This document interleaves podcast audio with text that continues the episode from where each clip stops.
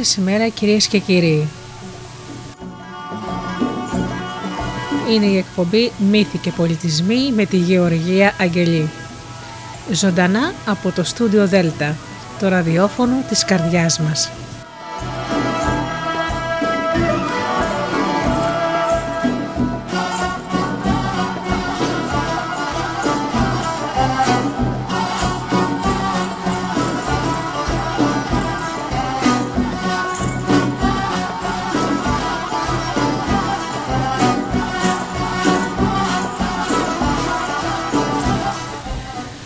Αγαπημένοι μου φίλοι, καλή σας ημέρα, εύχομαι η μέρα σας να είναι θαυμάσια. Εμείς εδώ στο στούντιο Δέλτα με την εκπομπή Μύθοι και Πολιτισμοί σήμερα θα πούμε μερικά πράγματα για τη θεά του έρωτα, την θεά Αφροδίτη. Πρώτα όμως να σας ευχαριστήσω όλους εσάς που πληκτρολογείτε www.studiodelta.gr και είσαστε εδώ μαζί μας στη σελίδα του σταθμού.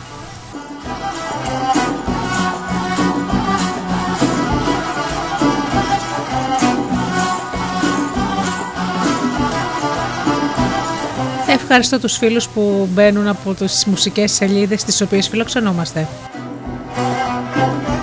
Όπως είναι το Live 24. Ευχαριστώ και τους φίλους που μας ακούν από κινητά και tablets.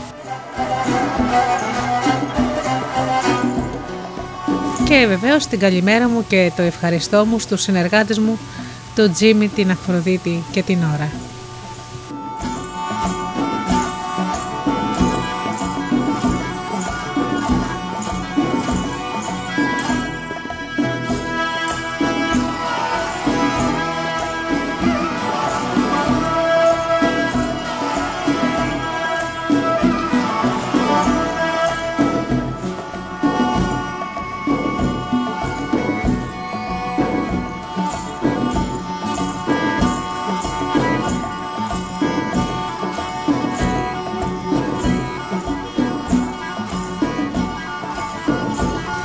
Και ωραία πράγματα λοιπόν για τη Θεά Αφροδίτη, πρώτα όμως μουσική και πίσω πάλι εδώ στην εκπομπή Μύθοι και Πολιτισμοί.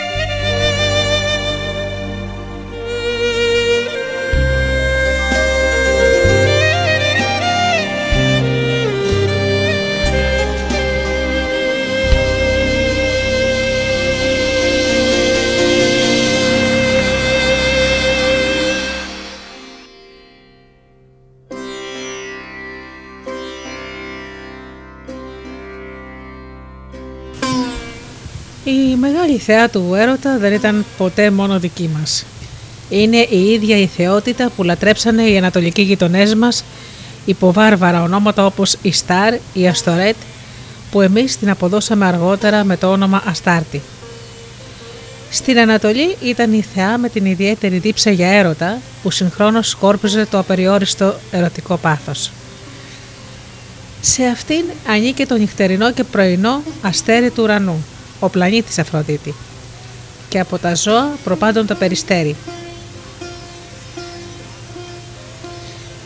Οι ιστορίες που διηγήθηκαν για αυτήν δεν ήταν ίδιες με τις δικές μας, αλλά θυμίζουν τις δικές μας διηγήσεις για τη θεά του έρωτα. Ακούμε τα εξής. Τα ψάρια βρήκαν στον ποταμό Εφράτη ένα θαυμάσιο μεγάλο αυγό. Το σπρώξανε στην παραλία.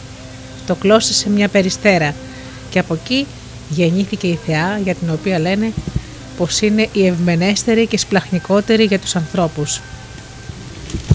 Στην ιστορία για τον νεαρό εραστή της θεάς τον Ταμούζ ή όπως τον λέμε εμείς Άδωνη χρησιμοποιώντας τη σημητική μορφή του ονόματός του «Κύριέ μου» στην αρχική ιστορία για τον Άδωνη.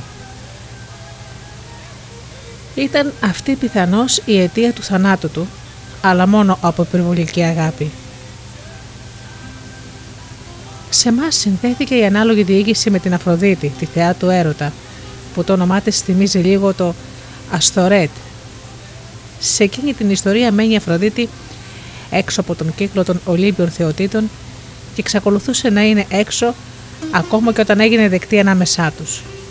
Έμεινε έξω γιατί η δύναμή της απλωνόταν σε μεγαλύτερες περιοχές όπως και τη Σεκάτης με την οποία μοιάζει πολύ όταν την βρίσκουμε με το όνομα Αφροδίτη Ζερινθία στις θρακικές ακτές ως γενετελίδα στις Αττικές να δέχεται θυσίες σκύλων.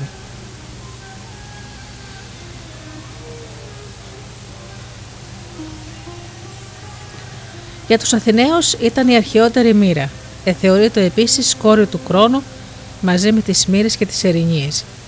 Η διήγηση για την άμεση προέλευσή της από τον ουρανό που υποδηλώθηκε ήδη συνέδεσε παντοτινά την μεγάλη θεά του έρωτος με τη θάλασσα. Για μας ήταν η αναδειωμένη θεά που έβγαινε από τα αρμυρά κύματα που ονομαζόταν επίσης με την προσωνυμία Πελαγία, η θεά του πελάγους. Δύο από τις άλλες προσωνυμίες της δίνουν στην Αθήνα από εκείνους που προτιμούσαν τον έρωτα των αγοριών. Σχετικά με την ιδέα τους αυτή μας μιλά ο Πλάτων και παίρνοντας από αυτό αφορμή κάνει τη διάκριση μεταξύ μιας Αφροδίτη Πανδήμου του κοινού έρωτος και της Αφροδίτης Ουρανίας του ουράνιου έρωτος. Στην πραγματικότητα η λέξη Πάντιμος εκφράζει την παρουσία της θεάς σε όλα τα στρώματα ενός λαού τα οποία βέβαια κατά κάποιο τρόπο συνδέει. Το όνομα Ουρανία βεβαιώνει την προέλευσή της ως ανατολικής θεάς του ουρανού.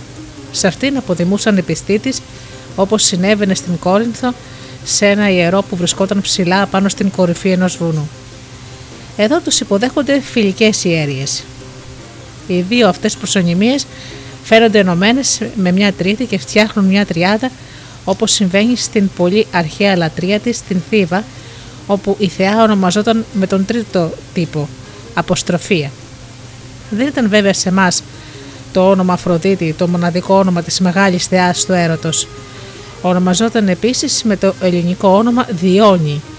Έτσι αντυχεί ο θηλυκός τύπος του Διός. Μπορείς κιόλας να συγκριθεί με την λατινική Διάνα. Διόνι σημαίνει θεά του γαλάζιου ουρανού. Η Διόνη ήταν επίσης γνωστή και ως θεά των νερών.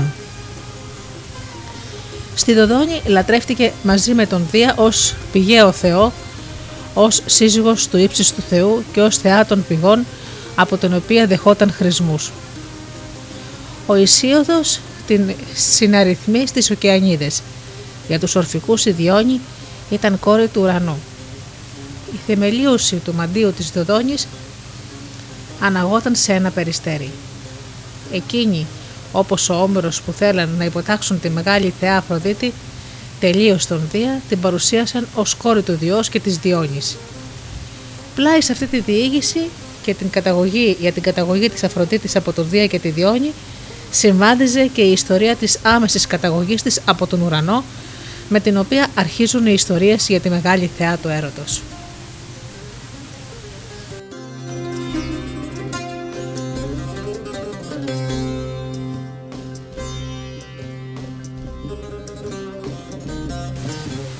Η σχετική με την γέννηση της Αφροδίτης διήγηση περιέχεται στον Ισίωδο. Αποτελεί τη συνέχεια της ιστορίας για τον ουρανό, την γέα και τον κρόνο. Ακολουθεί μετά το πρώτο ταξίδι της θεάς στην Κύπρο, όπου βρίσκονται τα αρχαιότερα και επιφανέστερα ιερά της στην Πάφο και την Αμαθούντα. Η ιστορία μεταδόθηκε με έναν ύμνο που αποδίδεται στον Όμηρο. Πρώτα θα αναφέρουμε την αρχική διήγηση τα αποκομμένα γεννητικά μόρια του πατέρα ουρανού πέσανε στην αικίνητη θάλασσα. Εκεί τα πέταξε ο κρόνος από την ξηρά. Πολύ καιρό πλέανε εδώ και εκεί. Γύρω τους σχηματίστηκε λευκός αφρός από το αθάνατο δέρμα. Ένα κορίτσι ξεπετάχτηκε από εκεί μέσα και μεγάλωσε. Πρώτα κολυμπώντας ήρθε στα Κύθυρα και κατόπιν στην Κύπρο. Έτσι βγήκε από το νερό η ωραία ντροπαλή θεά. Κάτω από τα παλά της πόδια φύτρωνε τρυφερό χορτάρι. Οι θεοί και οι άνθρωποι την ονομάζουν Αφροδίτη, γιατί γεννήθηκε από τον αφρό. Την ονομάζουν επίσης Κυθερία, γιατί πρωτοκολύμπησε προς τα κύθυρα. Ο έρος και ο ήμερος, ο πόθος, το τέρι του Θεού έρωτος, τη συνοδεύανε αμέσως αφού γεννήθηκε και έγινε θεά. Σε αυτήν από τους θεούς και τους ανθρώπους έλαχε από την αρχή αυτό το έργο, τα ψιθυρίσματα των κοριτσιών, τα χαμόγελα και τα αστεία. Ο γλυκός πόθος, η αγάπη και η γλυκύτητα. Πιο κάτω ο ομυρικός ύμνος λέει πως οι ώρες υποδέχτηκαν την Αφροδίτη στην Κύπρο και την ντύσανε. Οι ώρες είναι οι κόρες της Θέμιδας, της θεάς των φυσικών νόμων, που εξουσιάζουν τις σχέσεις των δύο φίλων. Η θεά της γυμνής, η θέα της γυμνής θεάς ήταν έτσι νόμιζαν από τους δωριείς σε αρχαιότερες εποχές ενάντια στη θέμη. Μόνο ντυμένη, στεφανωμένη και στολισμένη μπορούσε να οδηγηθεί στους θεούς. Όλοι τη φιλούσαν όταν την αντίκριζαν, της κρατούσαν το χέρι και την επιθυμούσαν για γυναίκα τους σε νόμιμο γάμο. Οι ιστορίες των γάμων της θα ακολουθήσουν σε λίγο – Τέλος αναφέρουμε εδώ εκείνη τη διήγηση που λέει πως η Αφροδίτη γεννήθηκε από ένα κοχύλι και με το κοχύλι αυτό βγήκε στα Κύθυρα. Στην πόλη Κνίδο, στα παράλια της Μικράς Ασίας, όπου πρώτα-πρώτα γνήσιοι Έλληνες και όχι Ανατολίτες τολμήσαν να εκθέσουν μια γυμνή Αφροδίτη, το περίφημο άγαλμα του γλύπτη Πραξιτέλη. Το κοχύλι ανήκε στη μεγάλη θεά του έρωτα και θεωρείται ιερό.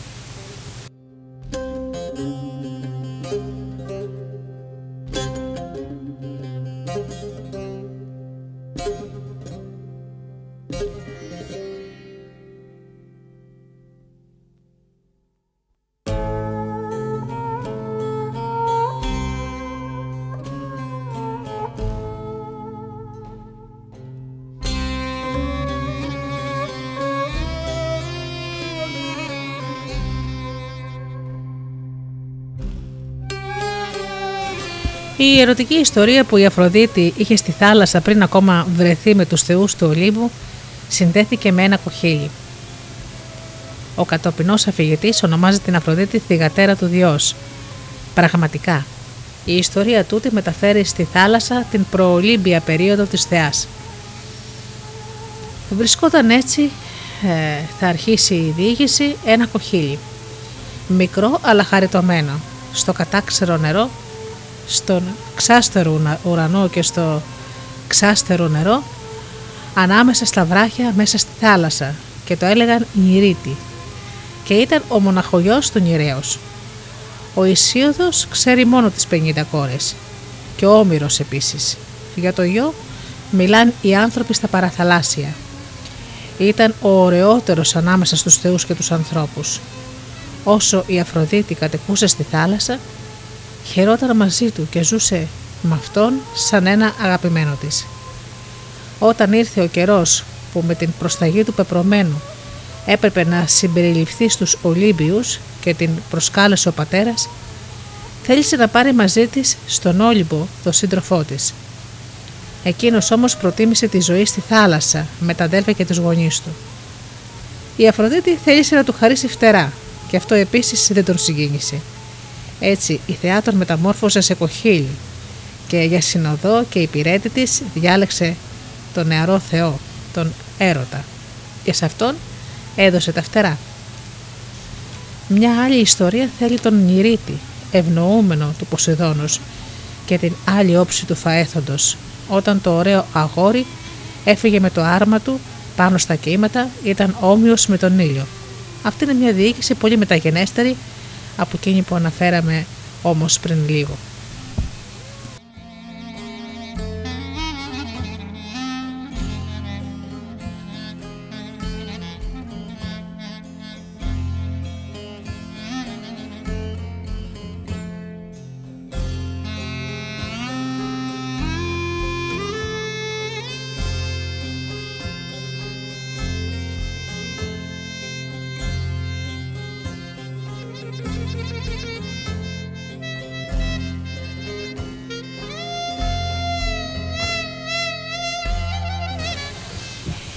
Υπήρχαν διηγήσεις που λέγανε πως η Αφροδίτη διάλεξε το θεό του πολέμου για άντρα.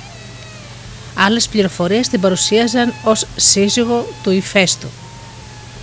Τελικά από το νόμερο διαδόθηκε μια ιστορία όπως μαθαίνουμε ότι η θεά του έρωτα απατούσε τον άντρα της Ήφεστο με τον Άρη. Σύμφωνα με τις αφηγήσεις των Θηβαίων, από τη σχέση της Αφροδίτης με το θεό του πολέμου γεννήθηκε η ωραία Αρμονία, μια δεύτερη Αφροδίτη. Σύζυγός της ήταν ο Κάδμος, ο φωνιάς του Δράκου και θεμελιωτής των Θηβών. Το όνομά του θα αναφερθεί σε σχέση με την ιστορία της Ευρώπης. Παιδιά του Άριος και της Αφροδίτης, εκτός από την αρμονία, θεωρούνται από τη μια μεριά ο φόβος και ο δήμος και από την άλλη ο έρος και ο αντέρος. Αλλά αυτό δεν είναι πια μυθολογία παρά μόνο γενεολογία. Σύμφωνα με μια άλλη γενεολογία, ο ύφεστος ήταν πατέρας του έρωτος. Θα ακούσουμε πολλά για τον ύφεστο.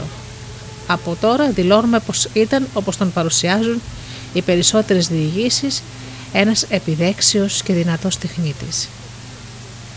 Στην πραγματικότητα όμως ήταν μόνο ένας πολύτιχνος και χολός νάνος. Έφτιαχνε νεαρές παρθένες από χρυσό που κινούνταν, σκέπτονταν, μιλούσαν και εργαζόταν σαν ζωντανοί άνθρωποι. Αυτός κατασκεύασε την πρώτη γυναίκα, την Πανδώρα. Η Πανδώρα δεν είχε άντρα της στον ύφιστο, αλλά άλλους που του μοιάζανε. Η γυναίκα του ύφιστου θεωρείται από τον Όμερο στην Ιλιάδα και από τον Ισίωδο επίσης μια από τις χάριτες. Ο Ισίωδος μάλιστα δίνει το όνομά της. Είναι η νεαρότερη, η Χάρης Αγλαία Εννοούσαν με αυτό οι πιο παλιές διηγήσεις που την ξέρανε και οι πιο πάνω συγγραφείς ότι ήταν ένα ζωντανό έργο τέχνης ή θέλανε να δώσουν για γυναίκα στον σιδηρουργό αντί τη μεγάλη μια μικρότερη Αφροδίτη. Η θέα του έρωτα θα μπορούσε στη γλώσσα μας να ονομάζεται επίσης χάρης. Σύμφωνα και σχετικά με αυτό θα γίνει λόγος στις διηγήσεις για τις χάριτες. Στην Οδύσσια η σύντροφος του Ιφέστου ονομάζεται Αφροδίτη και ο Άρης είναι ο εραστής της. Ένας τραγουδιστής τραγουδούσε στο ολό των Φεάκων που ήταν πιο κοντά στους θεούς από εμάς πως η Αφροδίτη και ο θεός του πολέμου ερωτευτήκαν ο ένας τον άλλον για πρώτη φορά. Αυτό συνέβη στο παλάτι του συζύγου.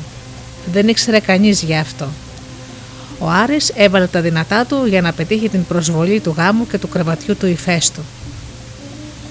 Ο ήλιος είδε και τους δυο τους πάνω στην ερωτική πράξη και ανάγγελε αμέσως στο φημισμένο μάστορα.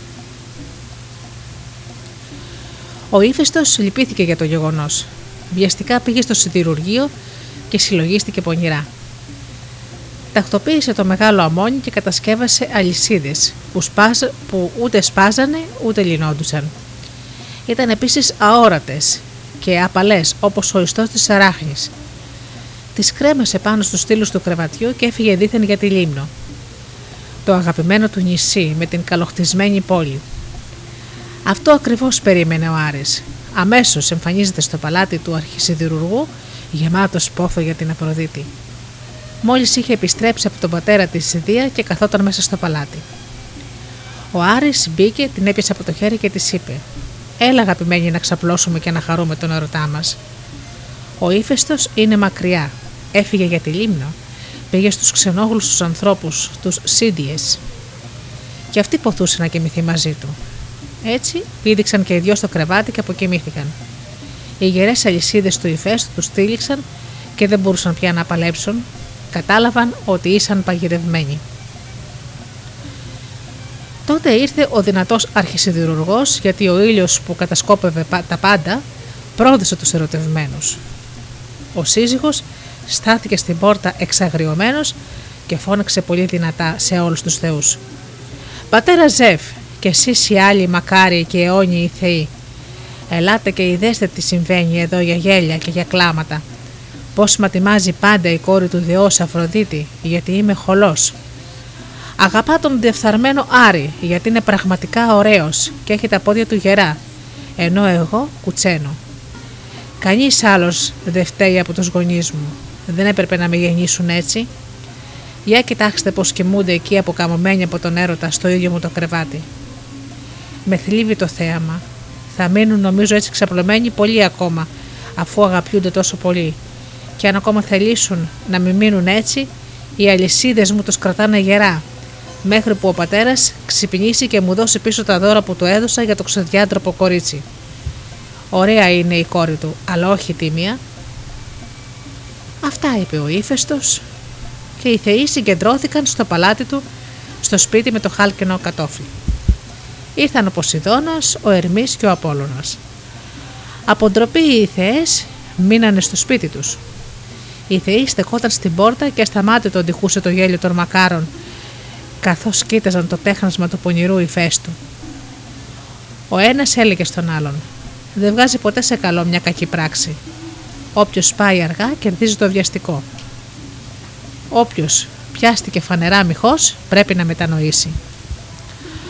Ο Απόλλων ρώτησε τον Ερμή «Θα ήθελες να ήσουν ξαπλωμένος με τη Χρυσή Αφροδίτη και με αυτές τις αλυσίδες γύρω σου» και εκείνος απάντησε «Ε, αν κάτι τέτοιο μπορούσε να γίνει, αν ήταν οι αλυσίδες τρεις φορές πιο γερές,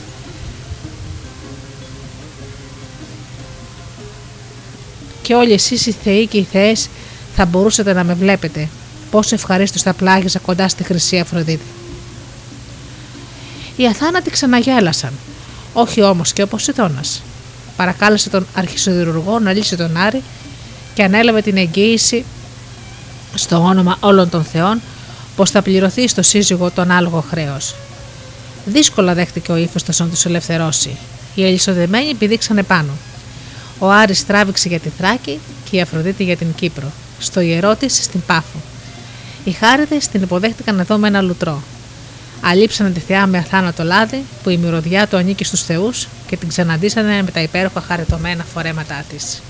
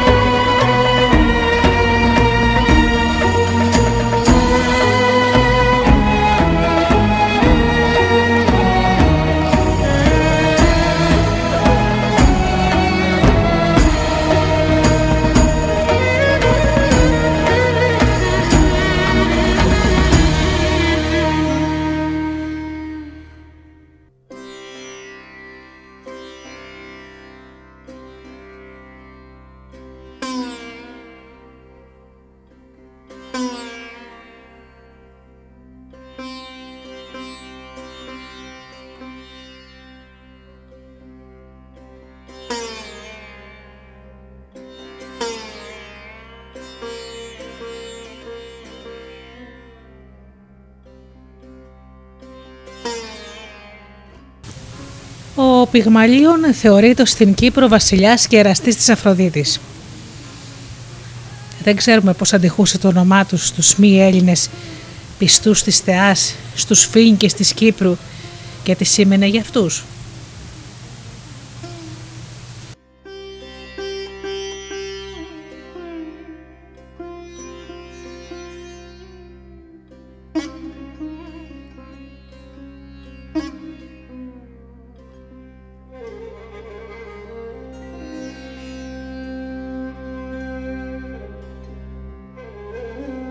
Ήταν γνωστός με τον τύπο πυγμαίων, που μπορούσε να σημαίνει το ίδιο με το πυγμαίος νάνος. Σύμφωνα με τις αρχαίες διηγήσεις, στην αρχαίγονη εποχή κατοικούσαν σε νησιά της Ανατολικής Μεσογείου κάποια όντα που τα ονομάζανε νάνους και μεγάλους θεούς συγχρόνως. Σε αυτούς ανήκουν οι Καβύριοι της Θαμοθράκης και οι πολυτεχνίτες τελχίνες της Ρόδου. Σε αυτούς ανήκε και ο ύφεστος στη Λίμνο. Υπόθηκε πως ο βασιλιάς Πυγμαλιών ερωτεύτηκε το ελεφάντονο γυμνό είδωλο της Αφροδίτης. Με μια τέτοια λατρευτική παράσταση ήταν συνηθισμένη στους μη Έλληνες των αρχαίων χρόνων. Ήθελε να πάρει η γυναίκα του το άγαλμα και το ξάπλωσε στο κρεβάτι του. Μέχρι εδώ βέβαια δεν είναι μια πραγματική ιστορία. Τη διηγούνται όμως έτσι. Ο ίδιος ο Πυγμαλίων είχε σχεδιάσει την ωραία ελεφάντινη γυναικεία μορφή την οποία και ερωτεύτηκε στον απελπισμένο του έρωτα, παρακάλεσε την Αφροδίτη. Η θεάτρος πλαχνήθηκε. Το άγαλμα ζωντάρεψε και έγινε η γυναίκα του Πυγμαλίωνα. Έτσι γεννήθηκε η Πάφος που ο γιος της Κινήρας ίδρυσε την πόλη Πάφο όπου υπάρχει και το ιερό της Αφροδίτης. Σύμφωνα με αυτή τη διήγηση, η λατρεία της μεγάλης θεάς του έρωτα άρχισε στην Κύπρο κυρίως με τον Πυγμαλίωνα και το έργο του το γυμνό είδωλο για τον Πυγμαλίο να λένε ότι για τους Κυπρέους ήταν όπως και ο Άδωνης, κύριος εραστής της Αφροδίτης.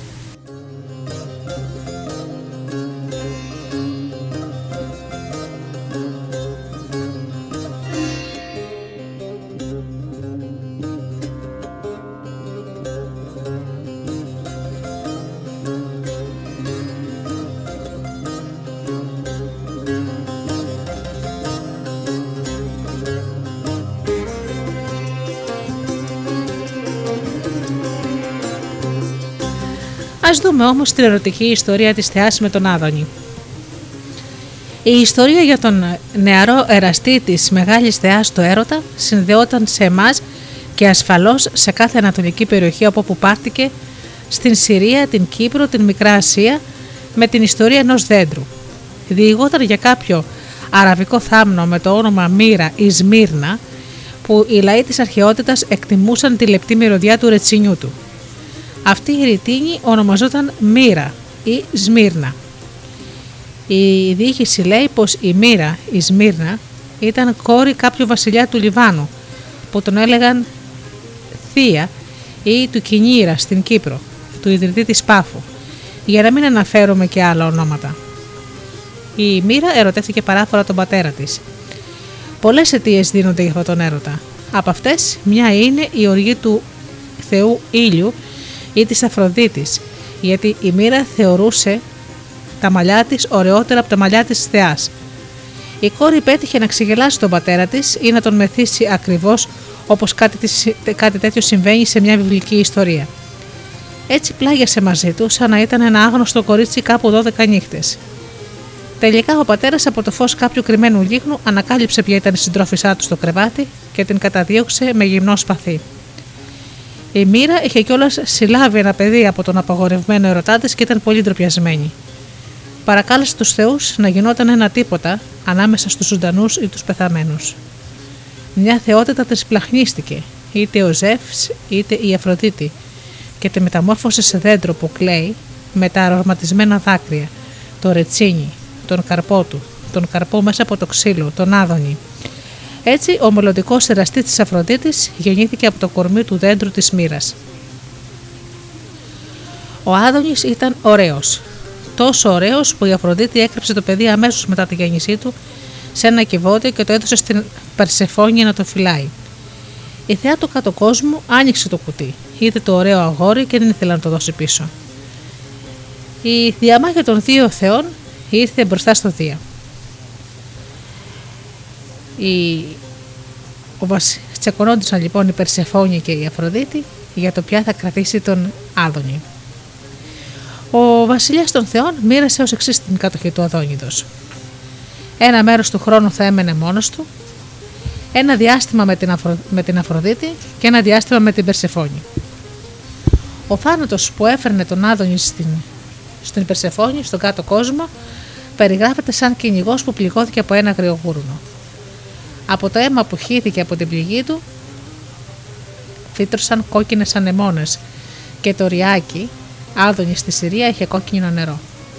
Θεωρήθηκε πως η καταδίωξη του νέου την προκάλεσαν οι Άρτεμις και οι Άρης. Η Αφροδίτη έπρεπε τώρα να κλαίει για τον Άδωνη αντί να τον κατέχει παντοτινά. Οι γιορτές που γιόρταζαν το πονεμένο της έρωτα αναπαράσταναν τη μέρα της συνάντησης και την μέρα του χωρισμού της θεάς του έρωτος από τον νεαρό εραστή της. Ο Άδωνης, ο νεαρός και ωραίος ε, νέος,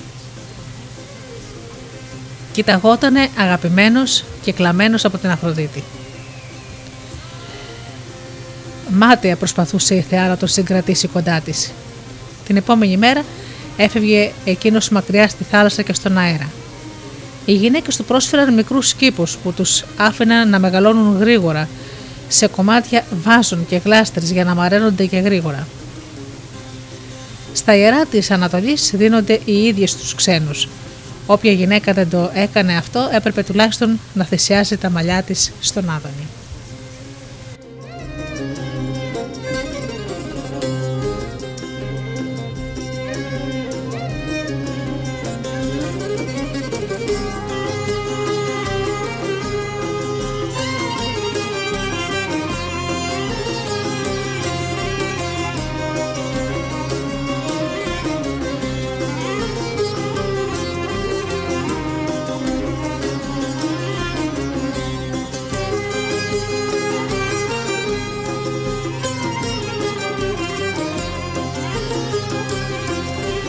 Οι ιστορίες για τη μεγάλη θεά του έρωτα που διηγηθήκαμε μέχρι τώρα συνέβησαν στο νοτιοανατολικό τμήμα του ελληνικού χώρου στην Κύπρο και τη Συρία.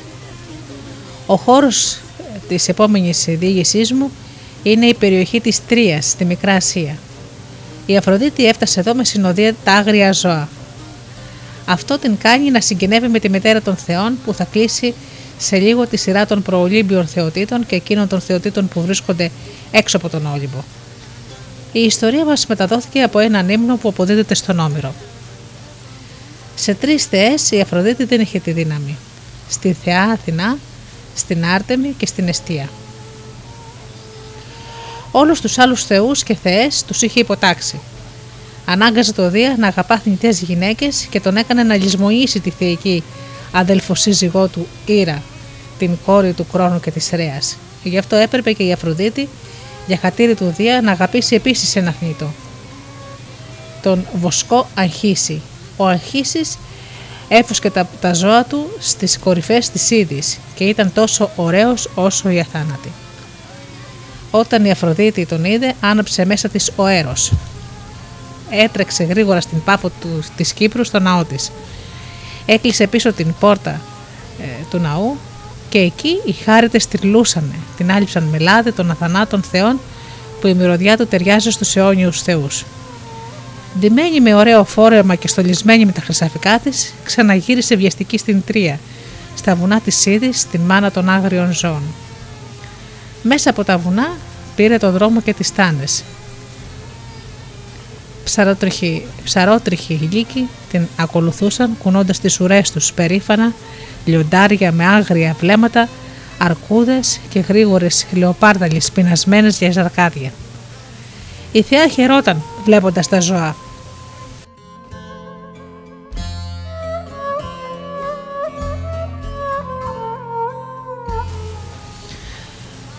Και τους γέμιζε την καρδιά από έρωτα ώστε να ξαπλώνονται ζευγαρωμένα στην σκιά του δάσους.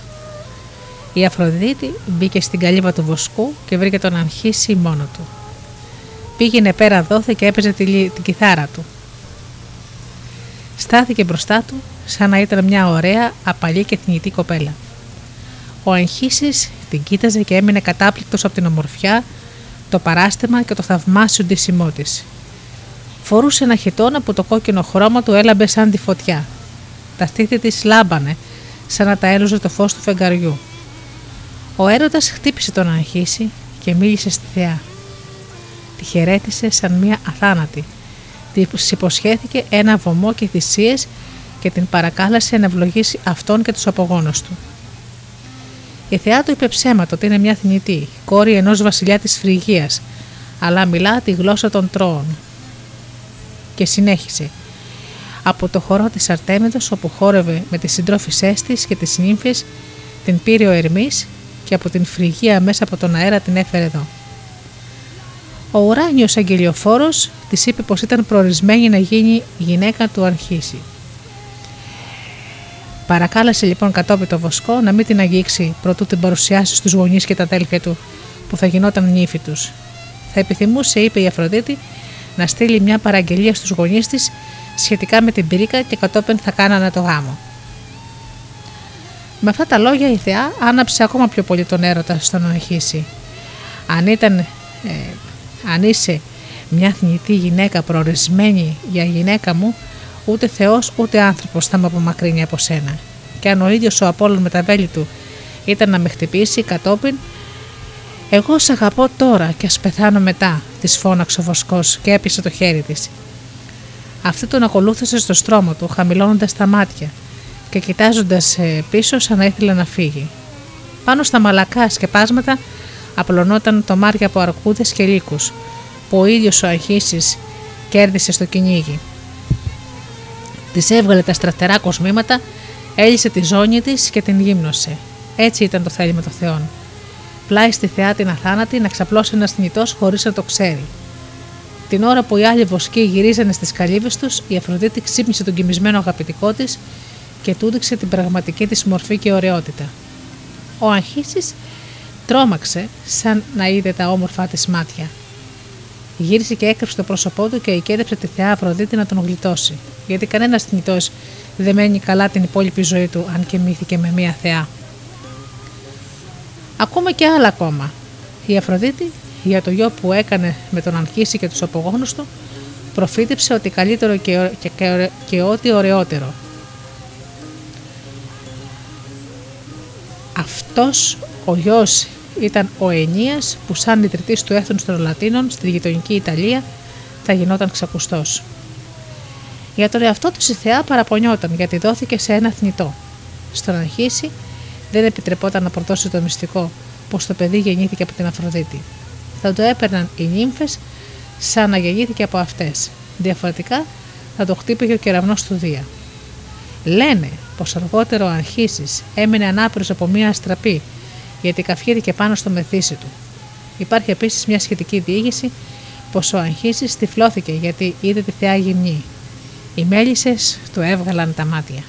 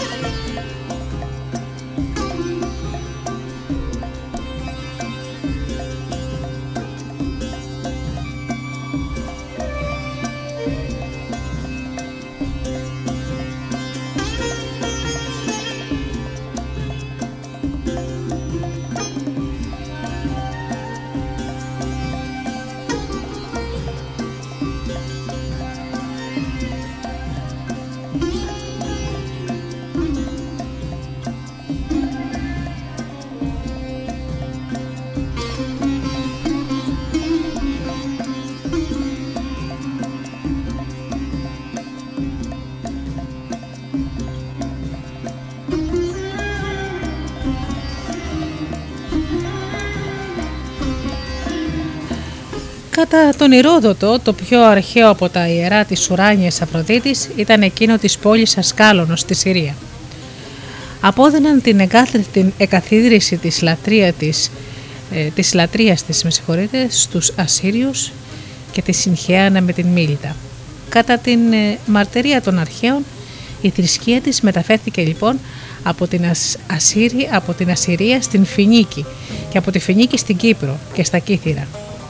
Σημείο από όπου κατέληξε στην Λακωνία για να απλωθεί στην Πελοπόννησο. Αυτή η γνώμη επιβεβαιώθηκε από την σύγχρονη επιστήμη που αναγνώρισε τη συγγένεια της Αφροδίτης της Ουράνιας με την Αστάρτη της Φινίκης, με την Συριακή Θεά και κατά κάποιο γενικό τρόπο με τις ασιατικές θεότητες της γονιμότητας και του έρωτα. Το φινικικό εμπόριο χωρίς αμφιβολία εισήγαγε στην Ελλάδα την Αφροδίτη την Ουρανία. Τα κυριότερα σημεία των ακτών και των νησιών της Ελλάδας είχαν ίχνη της λατρείας της. Την τιμούσαν στην Κόρινθο, στο Άργο, στην Πάτρα, στην Αθήνα, όπου θεωρούταν σαν πρωτότοκη από τις Μύρες είτε εξαιτίας του μύθου που την έκανε να γεννιέται από τον ουρανό, είτε επειδή αφομοιώθηκε σαν θεά της γονιμότητας με τις ελληνικές θεότητες που προστάτευαν τη γέννηση και τη ζωή των ανθρώπων. Η θρησκεία της άκμαζε στις φοινικικές εγκαταστάσεις της Σικελίας προπάντων στο βουνό Έριξ όπου τα πλήθη των ετερών των αφαιρεωμένων στο ναό της όπως και στο ναό του Ακροκορίνθου μαρτυρούν για την προέλευσή της. Στη Σικιώνα το καθιστό της άγαλμα έργο του Κανάχου άγαλμα χρυσελεφάντινο είχε στολισμένο το κεφάλι με τον πόλο, συνηθισμένο κόσμημα των θεοτήτων της Ασίας. Πως τέλος να μην αναγνωρίσουμε την επίδραση της Ανατολής σε αυτά τα ξώανα που παρουσιάζανε κατά το παράδειγμα της Αστάρτης την Αφροδίτη Πάνοπλη. Και αυτή ακριβώς η περίπτωση στην ελληνική μυθολογία δεν εξηγεί το δεσμό της Θεάς με τον Άρη και τον καλλιτεχνικό τύπο της Νικηφόρου Αφροδίτης. Αν η καταγωγή της ουρανία Θεάς καθόλου δεν αμφισβητείται, είναι όμως αρκετά δύσκολο να καθορίσουμε την σημασία που μπορούσε να είχε το πνεύμα των Ελλήνων. Πολλά κείμενα φαίνεται να μας δείχνουν σε αυτή τη θεότητα του φωτός. Στην Ίιδα ήταν η κόρη του ουρανού και της ημέρας και σε πολλά μέρη λατρευόταν στα ψηλά. Η πρωινή δροσιά ήταν ένα από τα δώρα της. Είχε αγαπήσει και απαγάγει τον Φαέθοντα γιο της Ιούς και του Κέφαλου, το λαμπερό αστέρι του πρόιου και του βραδιού που βλέπουμε να αναπαραστάται στο ανάστροφο μέρος ενός νομίσματος της Μακεδονίας μαζί με το, μαζί με το φεγγαροδρέπανο και που η εμπρός του όψη μας προσφέρει τον τύπο της ουρανίας Αφροδίτης καθισμένης. Στο νόμερο τέλος, όπως και αργότερα, είναι η σύζυγος του ηφαίστου Θεού της ουρανίας φωτιάς. Αν στις μαρτυρίες αυτές παραλληλήσουμε το μύθο της γέννησής της, θα καταλάβουμε πως ο Μαξ Μίλλερ μπόρεσε να δει την Αφροδίτη που γεννήθηκε από τη θάλασσα, την προσωποποίηση της αυγής, του πιο ωραίου από τα φυσικά φαινόμενα. Προσωποποίηση που είχε ανυψωθεί με τον καιρό στην σειρά μιας θεάς της ομορφιάς και του έρωτα. Αν είχαμε να κάνουμε με μια θεότητα καθαρά ελληνική ή αριανής καταγωγής, αυτή η ερμηνεία θα ήταν αληθοφανή. Όμως, ποιος θα μπορούσε να πει ως ποιο βαθμό οι Έλληνες έμειναν πιστοί στις παραδόσεις που τους είχε μεταβιβάσει η Φινίκη σχετικά με τη θέα ουρανία, και αν δεχτούμε πως αυτές οι παραδόσεις δεν χάθηκαν ποτέ ολοκληρωτικά, η αντίληψη της Αυγής αρκεί για να εξηγήσει τα πολλαπλά χαρακτηριστικά της ανατολικής αυτής θεάς που υιοθέτησε η Ελλάδα. Κατά τη γνώμη μας, η σημασία της Αφροδίτης ήταν πολύ παλιά, λιγότερο συγκεκριμένη και πολύ περισσότερο πλατιά.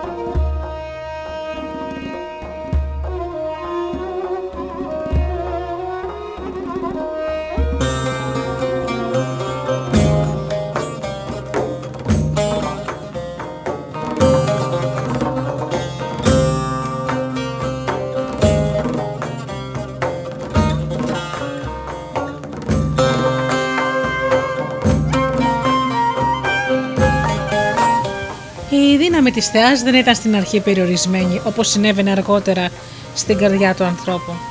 Αγκάλιαζε ολάκερη τη φύση που γονιμοποιεί τη ζωή της, τη ζωντανεύει με τη χαρά της. Ο Λουκρίτιος στην εξαίσια επίκλησή του προς την Αφροδίτη απηχεί πιστά τα συναισθήματα και τις ποιητικές ιδέες των Ελλήνων. Στη θέα της λαμπερής, στη θέα της λαμπερής θεότητας οι άνεμοι φεύγουν, ο ουρανός γαλινεμένος χύνει χήμαρους φωτός. Τα κύματα της θάλασσας τις χαμογελάνε. Βασιλεύει κυρίαρχη στο μετακινούμενο και ιδιότροπο στοιχείο όπου κάποτε είχε γεννηθεί και την είχε στη γέννησή της να νουρίσει. Καβάλα σε ένα υπόκαμπο, συνοδευμένη από την παιχνιδιάρικη ομάδα των τριτώνων και των νηριίδων, ανταμωμένη στη λατρεία με το Θεό της θάλασσας. Είναι η Θεά Γαλινέη, που γαλινεύει ακριβώς τα μανιασμένα κύματα. Η Θεά, η θεά Ευπλοεία, που σπρώχνει απαλά τα καράβια προς το τέρμα του πλούτους και που τα σύμβολά της είναι ο κύκνος και το δελφίνι. Στην ξηρά ζωντανεύει τους νεαρούς βλαστούς, στο χυμό τους, στην άφθονη λάμψη της άνοιξης φανερώνει τη δύναμή της. Την ώρα που τελούνταν ο Ιμένος του Δία και της Σύρας, που σύμφωνα με τις ωραίες εκφράσεις του Εσχύλου, ο ουρανός ερωτευμένος με τη γη έχινε στους κόλπους της θεϊκιάς συζύγου του τις γονιμοποιές βροχές, η Αφροδίτη στεφανωμένη με ρόδα και μυρτιές, λατρευόμενη μέσα στους κήπους και μέσα στα δροσερά άλση, έσκεπε τούτη την χαρούμενη αναγέννηση της βλάστησης που σε αυτή την θεά όφιλε την καινούργια ζωή της. Αυτός ο χαρακτήρας της θεάς είναι πολύ καθαρά φανερός στο συριακό μύθο του ερωτά, του έρωτά της με τον Άδωνη, μύθο που η σημασία του είναι από τις πιο διάφανες.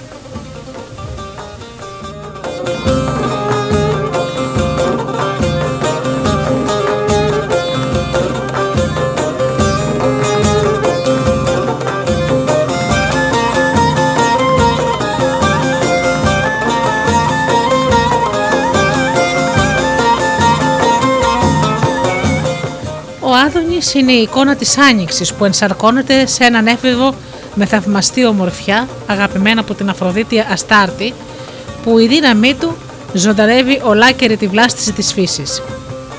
Στο ξαναγύρισμα των ωραίων ημερών, στο ξέσπασμα και τη γονιμότητα της ανοιξιάτικης ζωής, οι δύο εραστές χαιρόντουσαν την ειδονική ένωσή τους.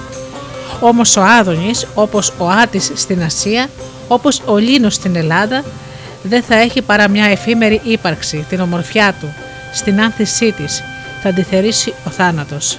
Στο τέλος του καλοκαιριού, όταν τα φυτά καμένα από του ήλιου την πυρά, ξεραίνονται και γέρουν προς το έδαφος, τους μαραμένους τους μίσχους. Ο ωραίος νέος φεύγει στον κόσμο του αόρατος. Κατεβαίνει στον τάφο από όπου δεν θα βγει παρά την ακόλουθη άνοιξη.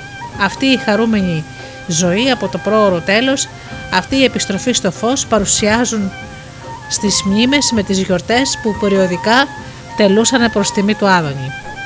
Από τις ακτές της Συρίας ως τα περιγιάρια της Αττικής οι γυναίκες θρυνούσαν τον νεκρό Θεό με λιγμούς και διαπεριστικές κραυγές. Χαιρετούσαν με ξεσπάσματα φωνών χαρούμενα τον Θεό που αναστήθηκε. Στη βίβλο την πρώτη μέρα προσφέρανε στον Άδωνη νεκρόσιμες προσφορές μπροστά στον τάφο του οι πιστές της λατρείας του χτυπούσαν τα στήθια τους στενάζοντας. Την επόμενη λέγαν πως είχε ξαναγυρίσει στη ζωή. Στην Αλεξάνδρεια η λατρεία του παρουσίαζε τις ίδιες αντιθέσεις. Σε ένα κρεβάτι από πορφύρα κοιτόταν ο Άδωνης, νεαρός 18 χρονών, σε όλη την ομορφιά της ζωής. Δίπλα του ήταν ξαπλωμένη η Αφροδίτη, η θεϊκιά του ερωμένη. Το στρώμα του εφήβου το, το σκίαζε ένα πράσινο άλσος Κοντά του είχαν μαζέψει όριμους καρπούς δέντρων και χίλιες δυο προσφορές σε μορφή πουλιών και ζώων. Μέσα σε ασημένια κάνιστρα, φυτά με γρήγορη και λαμπερή βλάστηση χαροποιούσαν τα μάτια του Θεού και τη συζύγου του. Έτσι παρουσιαζόταν η Άνοιξη, εποχή της ευτυχισμένης τους ένωσης. Την επόμενη, στο χάραμα, οι ίδιες οι γυναίκες πηγαίναν στην ακρογελιά και εκεί με ξέσκυπο στήθος και λιμένα μαλλιά, βγάζοντας σιρτές κραυγές πόνου, ρίχνανε στα νερά την εικόνα του Θεού κάνοντας προσευχές για την επιστροφή του. Αυτές οι συνήθειες είχαν εισαχθεί στην Ελλάδα. Στην Αθήνα, κατά τις μέρες των γιορτών του Άδωνη, σε πολλά σημεία της πόλης, έβλεπε τάφους όπου ήταν ξαπλωμένο το άγαλμα του νέου Θεού που ο θάνατός του ξεσήκωνε το πονεμένο οίκτο των γυναικών. Γύρω από τους τάφους αυτούς, σε αγκία ή σε πανέρια γεμάτα χώμα, ήταν τοποθετημένα φυτά εφήμερα που είχαν γοργά μεγαλώσει και που μαραίνονταν αμέσως, όπως η σύντομη ζωή εκείνου που θρυνούσανε. Ήταν η κήπη του Αδόνιδος, του ωραίου έφηβου που πάρα πολύ γρήγορα χανόταν όπως εκείνος ο Λίνος, τούτο το δαιμόνιο των καρπών της γης που πεθαίνει μαζί με τη συγκομιδή και που η θλιβερή του μοίρα ήταν αντικείμενο από τον καιρό της Ηλιάδας κιόλας θρηνητικών εποδών των γεωργών και των αμπελουργών. Ο θρύλος του Άδωνη με την ελληνική του μορφή φανερώνει με πολλές λεπτομέρειες την ξένη του καταγωγή. Έχει για πατέρα είτε το Φίνικα είτε, είτε τον Θεία, βασιλιά των Ασσυρίων, είτε τον Κίνηρα, μυθικό βασιλιά της νήσου Κύπρου, όπου η λατρεία του είχε μεταφερθεί από τη Συριακή ακτή. Η μητέρα του είναι η Σμύρνα ή η Μύρα όπως είπαμε και πιο πριν, που το όνομά της κάνει υπενιγμό για χρήση λιβανιού μέσα στις τελειτουργίες της λατρείας του.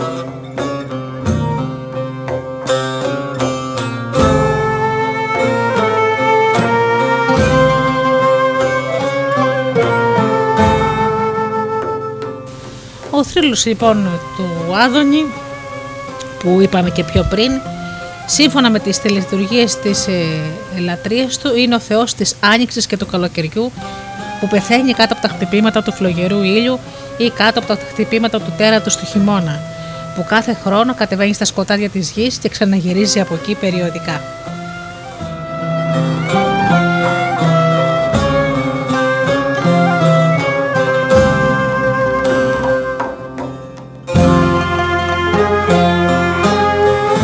Εξουσία της Αφροδίτης απλώνεται από τη βλάστηση της φύσης σε όλα τα ζωντανά όντα. Η Κύπρις, λέει ο ποιητής του ομηρικού ύμνου, που της αφιερώθηκε, ξεσηκώνει γλυκές επιθυμίες στην καρδιά των θεών. Δαμάζει τις φυλές των θνητών, ανθρώπων και τα πουλιά που πετούν στον ουρανό και όλα τα ζώα, εκείνα που τρέφει η στεριά και εκείνα που τρέφει η θάλασσα. Όταν σκαρφαλώνει στις πλαγιές της Ίδας, αναζητώντας τον αγχύση, τα ζώα του βουνού την ακολουθούν κουνώντας την ουρά τους και τη συνοδεύουν. Στο θέαμα τούτο χαίρεται η θεά, ρίχνει τον έρωτα στις καρδιές τους και αυτά ζευγαρώνουν στα σκερά φαράγγια. Αυτή η αντίληψη μιας γυναικείας δύναμης του έρωτα που διεισδύει σε όλη τη ζωντανεμένη φύση και της, και της ε, διατηρεί την ανεξάρτητη ζωή της είχε κάνει εντύπωση στους πιο παλιούς Έλληνες φιλόσοφους τον Παρμενίδη, τον Εμπεδοκλή που πριν από τον Λουκρίτιο εξήμισαν την οικουμενική και κατανίκητη δύναμη της Αφροδίτης. Αλλά όταν η Ανατολίτικη θεά μπήκε στην οικογένεια του Δία, όταν το ελληνικό δαιμόνιο τη σημάδεψε με τη σφραγίδα του, έπαψε να έχει αυτή την υψηλή και γενική σημασία. Στον Όλυμπο, όπου η γυναίκα αντιπροσωπευόταν από παρθένες σαν την Άρτεμη, την Αθηνά, την Εστία, από μια αυστηρή σύζυγο σαν την Ήρα, από μια σεβαστή μητέρα όπως η Δήμητρα, η Αφροδίτη έφερνε μαζί της ένα καινούριο στοιχείο, ίσως ξένο στην αρχαία θρησκεία των Ελλήνων. Γινόταν το γυναικείο ιδεώδες με την άπειρη σαγίνη της, την έλξη της, που δεν μπορεί κανένας να αποφύγει τις υποσχέσεις της Ιδονής. Στα ομερικά ποίηματα η θεά είναι η εικόνα της υπέρτατης χάρης της τριαμβικής ομορφιάς είναι ο ουράνιος τύπος που με αυτόν συγκρίνουν τις πιο ωραίες παρθένες και τις πιο ωραίες γυναίκες της γης. Την Ελένη, την Πινελόπη, την κόρη του Αγαμέμνονα.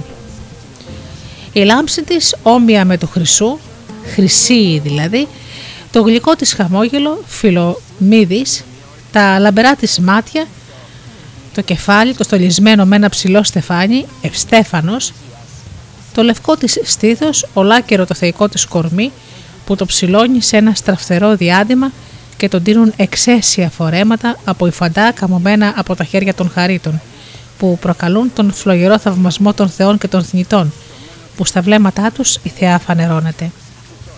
Η κεντυμένη της ζώνη έχει μια δύναμη κατάκτησης και σαγίνης, που σε αυτή τίποτα δεν αντιστέκεται, που δαμάζει τον ίδιο τον Κύριο των Θεών, όταν η Ήρα δανείζεται τούτο το μαγικό αντικείμενο από την Αφροδίτη για να τρεβήξει στην αγκαλιά της το βασιλικό σύζυγό της. Ο πιο άγριος από τους κατοίκους του Ολύμπου, ο Άρης, είναι δεσμότης του έρωτά του για τη θεά. Η ίδια λέγανε είχε νιώσει όλα τα φλογερά πάθη που αυτή εμπνέει και μεταδίδει. Διηγόταν στην Τροάδα τον έρωτά της για τον ήρωα Αρχίση, όμοιο με τους αθάνατους στην ομορφιά. Τότε που έβουσκε τα πρόπατά του στην Ήδα, με τις μύριες πηγές, τον ευλέπει και αμέσως ο πόθος της αρπάζει την καρδιά της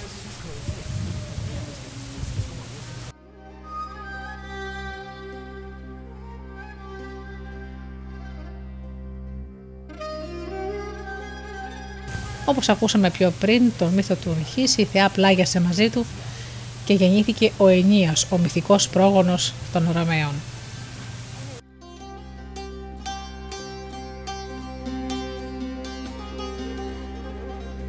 Μερικές φορές οι θνητοί που με αυτούς η Αφροδίτη βρίσκεται σε σχέσεις δεν είναι για αυτήν εραστές, αλλά μονάχα ευνοούμενοι. Νεαροί ελκυστικής ομορφιάς που τους προσκολάει η λατρεία της και τους γεμίζει με όλα τα αγαθά και με όλες τις χαρές της ζωής. Τέτοιος είναι ο Φαέθων που τον απήγαγε για να τον κάνει νυχτερινό φύλακα του ιερού της. Τέτοιος ήταν και ο, Κινήρα, ο Κινήρας, αντικείμενο πολλών παραδόσεων της Κύπρου, πρώτος ιερέας της Αφροδίτης, θεμελιωτής της θρησκείας της και των τελετών της, άξιος μουσικός που ανταγωνίζεται τον Απόλλωνα, δυνατός βασιλιάς που τα πλούτη του είχαν γίνει παρομοιώδη στην αρχαιότητα. Η Αφροδίτη που βασιλεύει κυρίαρχη στις καρδιές των ανθρώπων μπορεί κατά τη θέλησή της να τους τραβήξει από το πάθος ή να τους ρίξει σε αυτό. Στη Θήβα τιμούσαν μια Αφροδίτη αποστροφία, στα Μέγαρα μια Αφροδίτη επιστροφία. Η τελευταία ασκεί την παντοδυναμία της στις γυναίκες, ταράζοντας καμιά φορά τη ζωή τους από μια μοιραία αγάπη, αιτίας σκληρών πόνων που ενάντια της αντιστέκονται αλλά μάταια. Αν η Ελένη εγκατέλειψε την πατρίδα της και πρόδωσε το Μενέλο, αυτό έγινε παρά τη θέλησή της. Δεν έκανε παρά να υπακούσει σε μια θεϊκή όθηση. Ρίχτηκε από την Αφροδίτη στην αγκαλιά του Πάρη. Η Μύδια, η Πασιφάη, η Φέδρα και όλες οι άλλες ηρωίδες, λία ενός έρωτα που τον θεωρούν σαν πλάνη, σαν παραστράτημα, σαν μία τρέλα σταλμένη από την θεότητα, είναι επίσης άθελα και δυστυχισμένα θύματα της Αφροδίτης.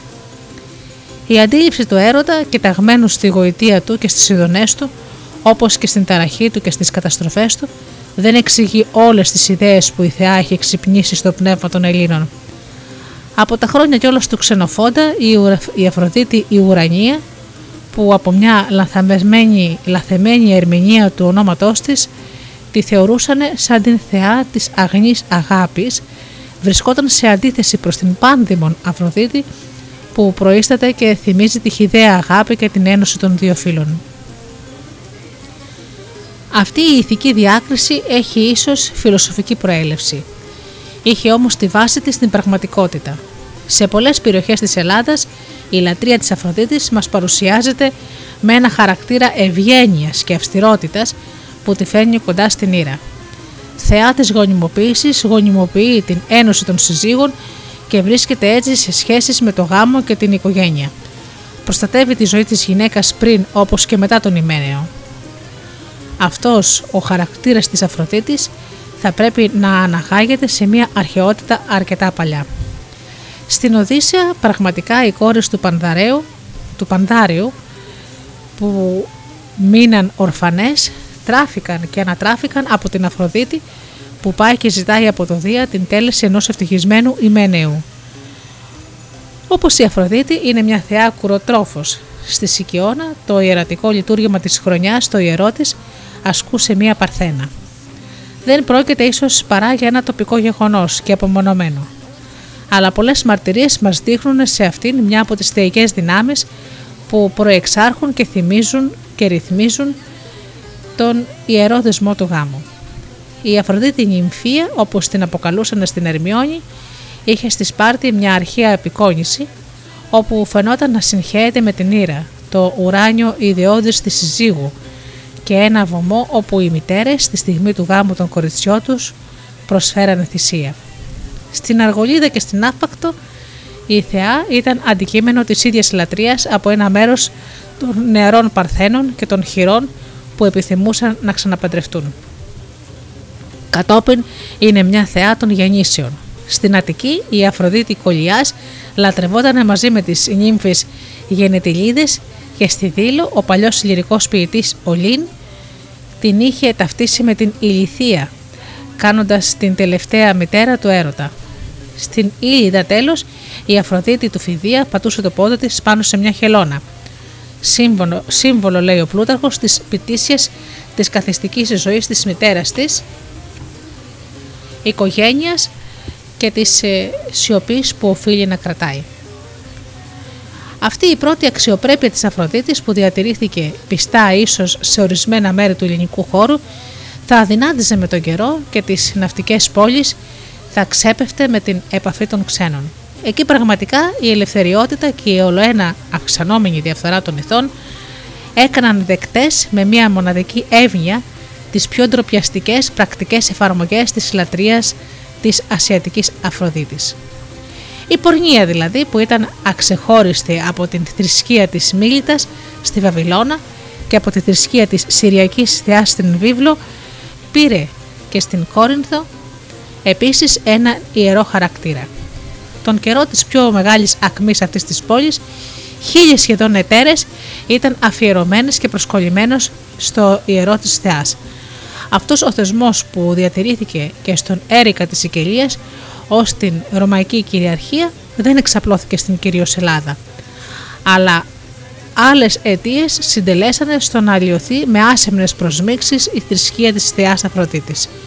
Όταν στην Αθήνα έγινε της μόδας το να συχνάζει κανένας τις εταίρες και σαν όρος κάθε καλής αγωγή όταν οι άπιστοι οπαδοί του Υπήκουρου διακηρύξανε την ιδέα της απόλαυσης ως την υπερβολή όταν είδαμε καλλιτέχνες σαν τον Πραξιτέλη και σαν τον Απριλή να παίρνουν για μοντέλα των αγαλμάτων τους της Αφροδίτης μια λαΐδα και μια φρίνη.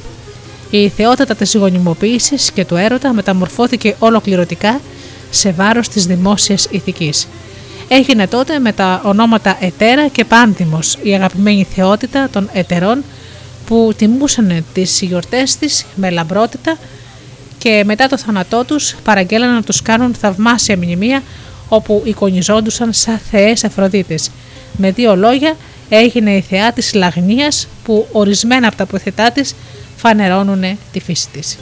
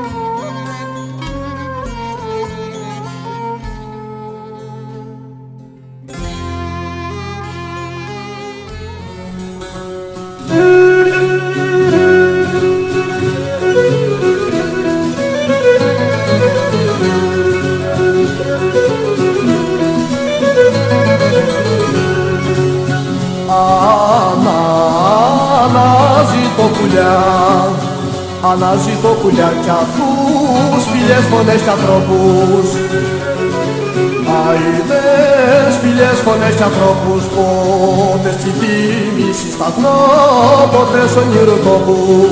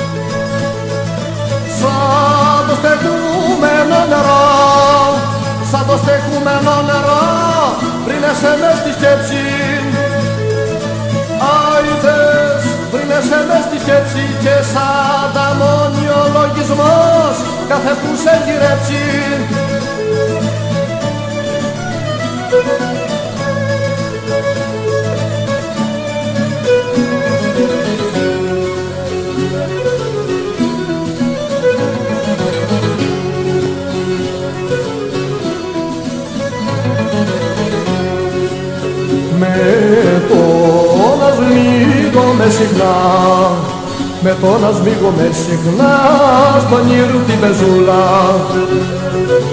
Άιντε στον ήρου τη μεζούλα Θε μου φύγες στέγνη κλωστή τ' αγάπη συντροσούλα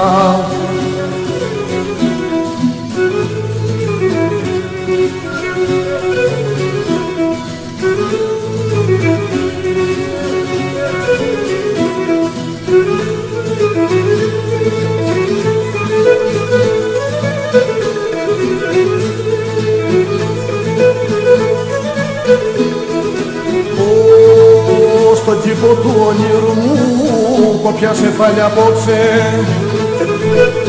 Άιντε σκοπιάσε πάλι απόψε κι ό,τι λουλούδι πέφτει μας μη λυπηθείς και κόψε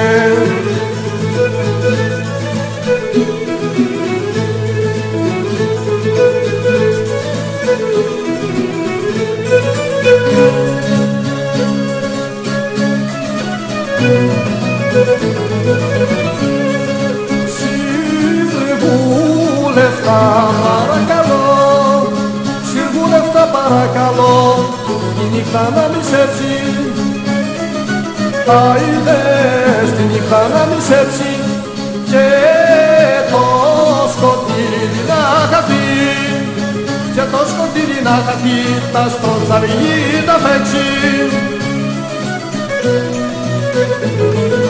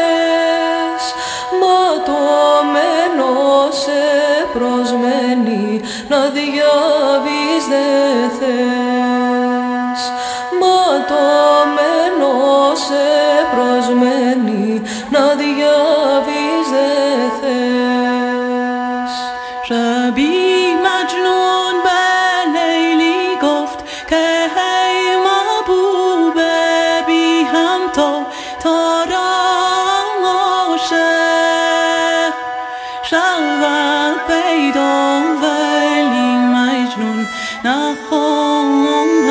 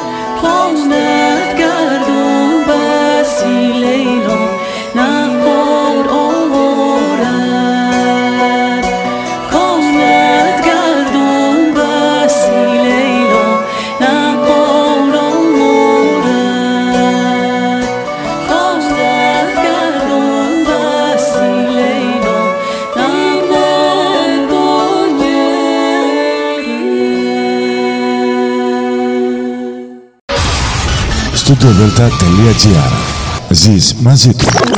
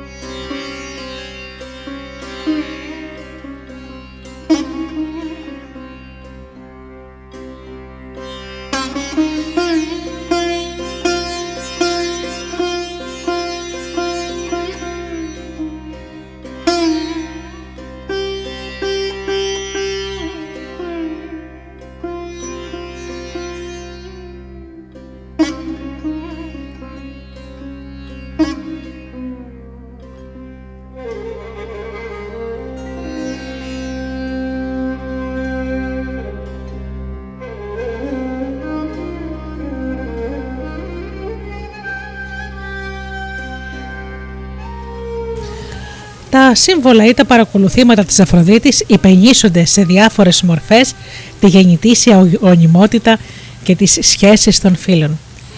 Στο φυτικό βασίλειο η μυρτιά και η καρπή με πολλά κουκούτσια, η σπόρια, οι κόκκους όπως το μήλο και το ρόδι της ήταν ειδικά αφιερωμένα στη Θεά Αφροδίτη. Της προσφέρανε ζώα της αναπαραγωγής ή λάγνας φύσης όπως ο κρυός, ο τράχος, ο λαγός που τον βλέπουμε αρκετά συχνά ζαρωμένο κοντά της κάτω από το κάθισμά της. Το παρακολούθημά της, ο, ο κρυός που εικονίζεται συχνά στα κυπριακά νομίσματα, το δανείστηκαν οι Έλληνες από την Ασία. Η Αφροδίτη, η επιτραγία του Σκόπα, που ήταν μια Αφροδίτη πάνδημος, ήταν καθισμένη πάνω σε ένα από αυτά τα ζώα. Στο Άργος και στη Θεσσαλία της φάζουν το γουρούνι, που αλλού αποκλειόταν σαν ε, θύμα για τις θυσίες της προς αυτήν εξαιτίας του αγριογούρουνου που είχε σκοτώσει τον εραστή της τον Άδωνη.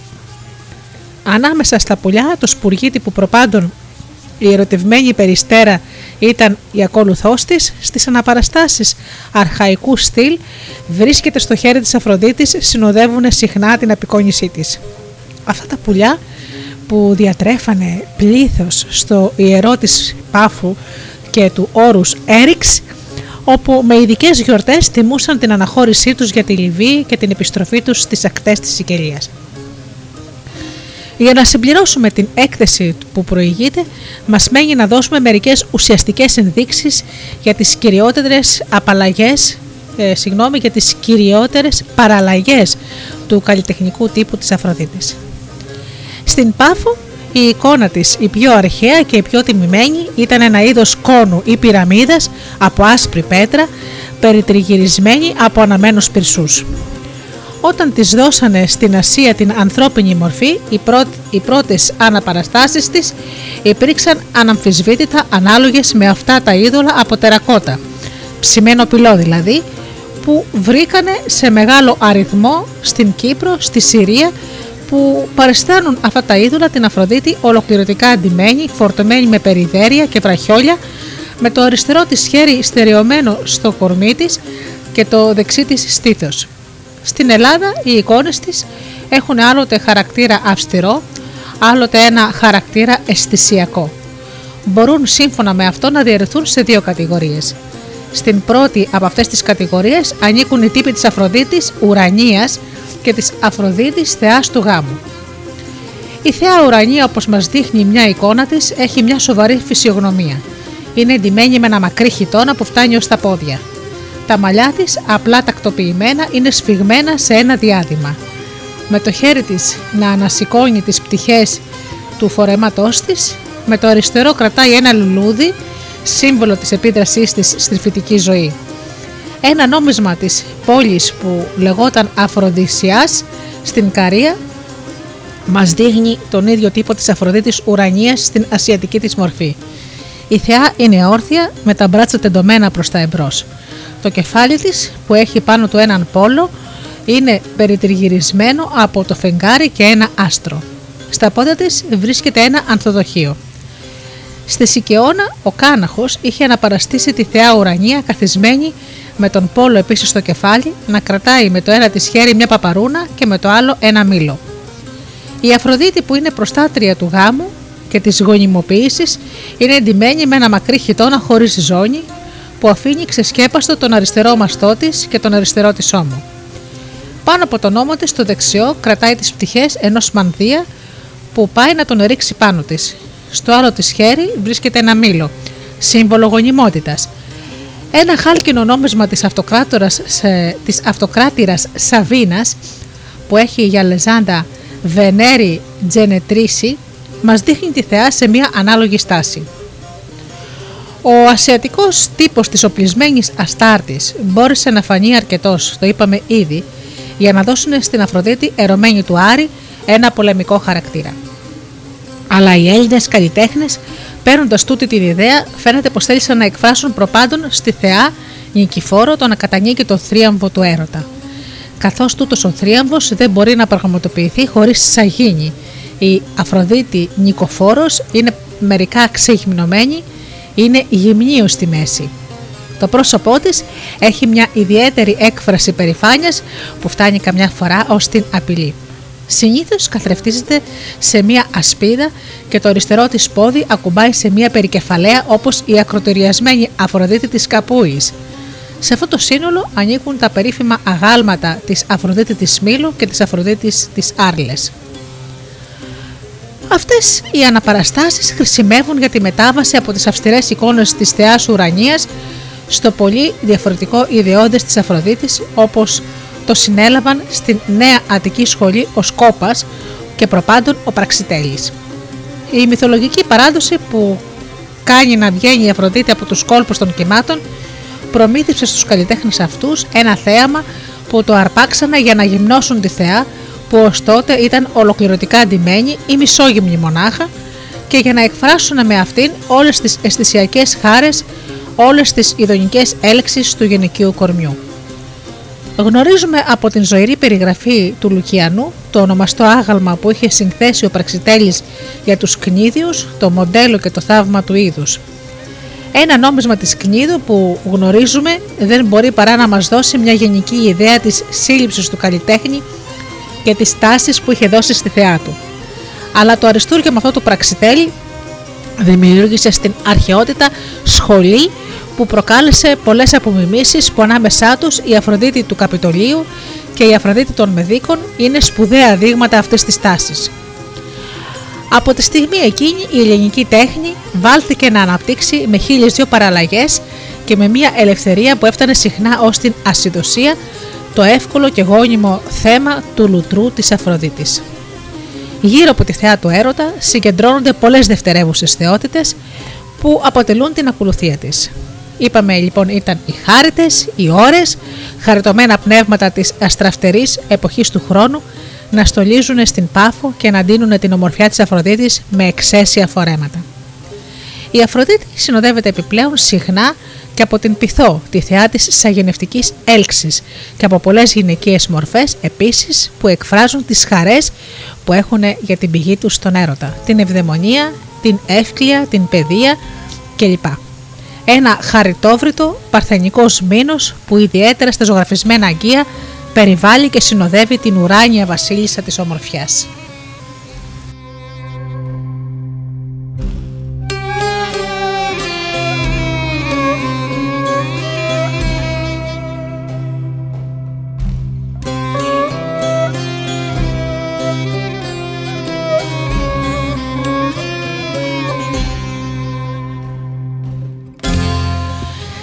Στείλανε γενικά για γιο τη τον έρωτα, τον αρσενικό θεό του έρωτα.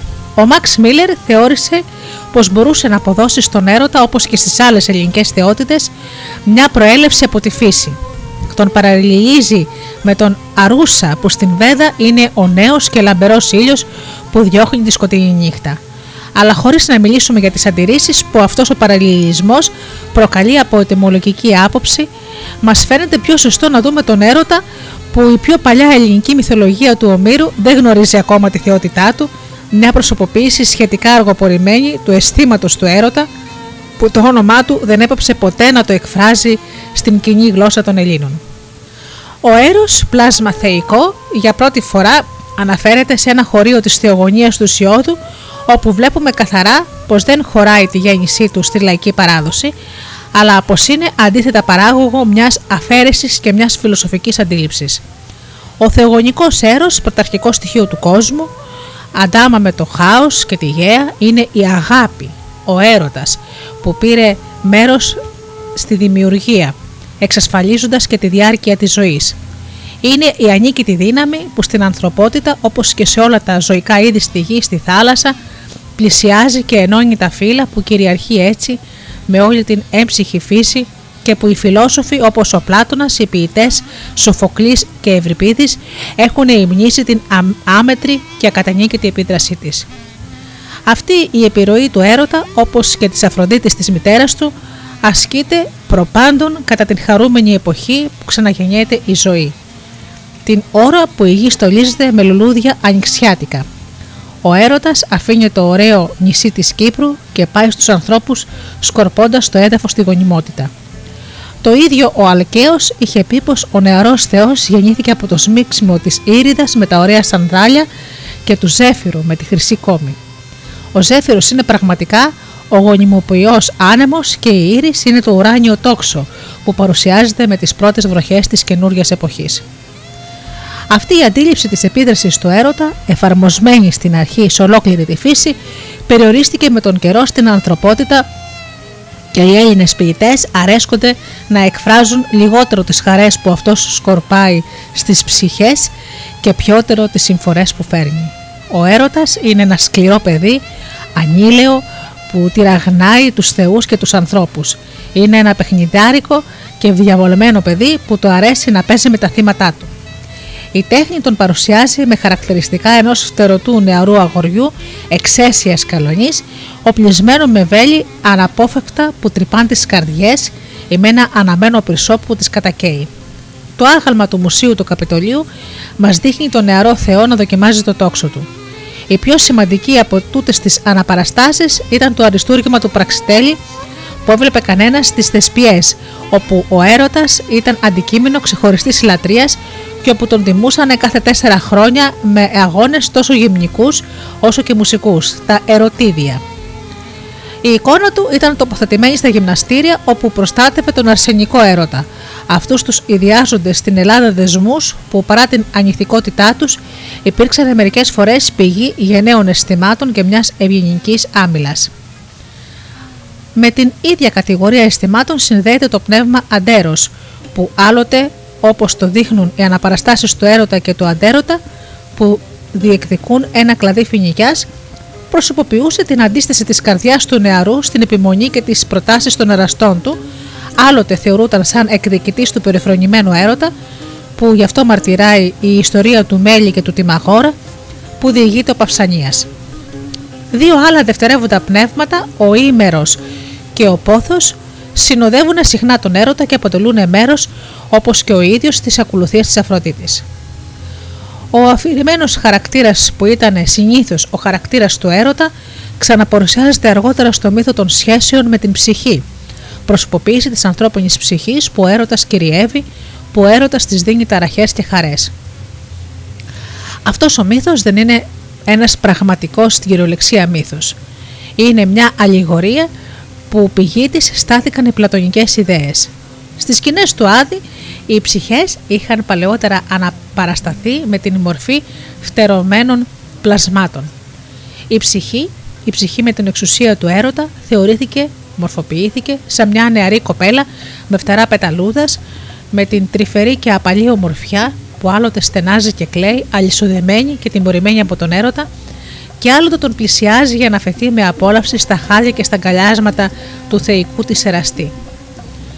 Στο λατίνο συγγραφέα από ήλιο, η ψυχή και ο έρωτας είναι ήρωες μιας ιστορίας που αν δεν έχει κατασκευαστεί ολότελα από το συγγραφέα δεν είναι ωστόσο πολύ παλιά επειδή τα κύρια γεγονότα δεν έχουν αναπαρασταθεί από τα αρχαία μνημεία. Αυτή η αφήγηση ανήκει μάλλον στην περιοχή του μυθιστορήματος παρά της μυθολογίας. Είναι ανώφελο επομένως να σταματήσουμε σε αυτήν.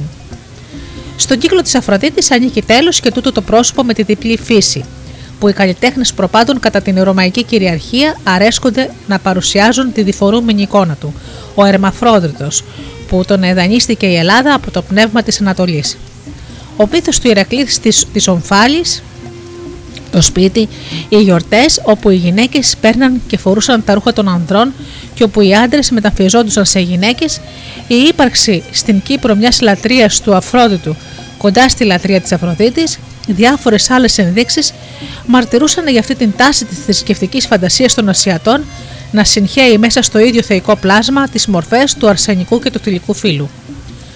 Τον καιρό του Θεόφραστου έβλεπε ήδη κανένας στην Αθήνα Ερμές που είχαν αυτό το διπλό χαρακτήρα και που τους ονομάζανε Ερμαφρότητες. Αυτή η ξεχωριστή καλλιτεχνική δημιουργία εξηγιόταν από ένα μύθο που, που διηγόταν και δημιουργήθηκε στην Καρία, κοντά στην Αλικαρνασό. Ο γιος του Ερμή και της Αφροδίτης, νέος με εγωιτευτική ομορφιά, λουζόταν μια μέρα στα νερά της πηγής όπου κατοικούσε η νύφη Σαλμακής. Η νύφη τον ευλέπει, τον αγαπάει και τον κάνει να την αγαπήσει. Σε λίγο αγκαλιάζονται τόσο σφιχτά που δεν σχηματίζουν παρά ένα μοναδικό κορμί. Αυτό το μοναδικό πρόσωπο θα διατηρήσει για πάντα το διπλό φύλλο των εραστών που ενώθηκαν και συγχωνεύτηκαν έτσι.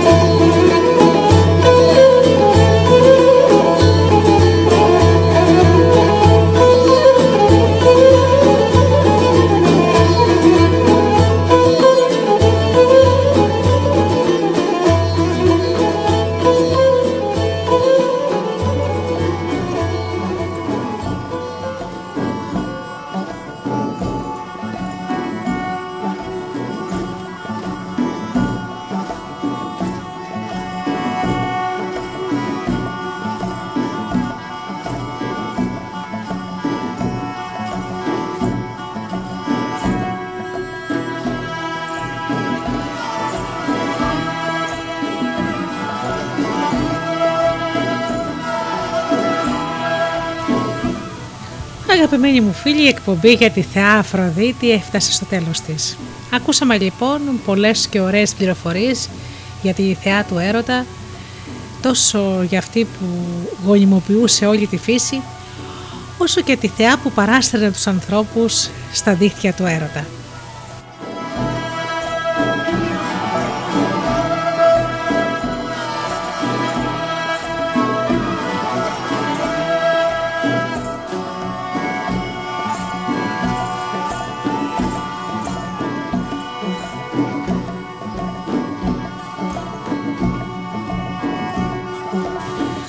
Αγαπημένοι μου φίλοι, να σας ευχαριστήσω εσάς που καθίσατε εδώ δύο ολόκληρες ώρες και μου κρατήσατε συντροφιά με το ταξίδι μας στην αρχαία ελληνική μυθολογία.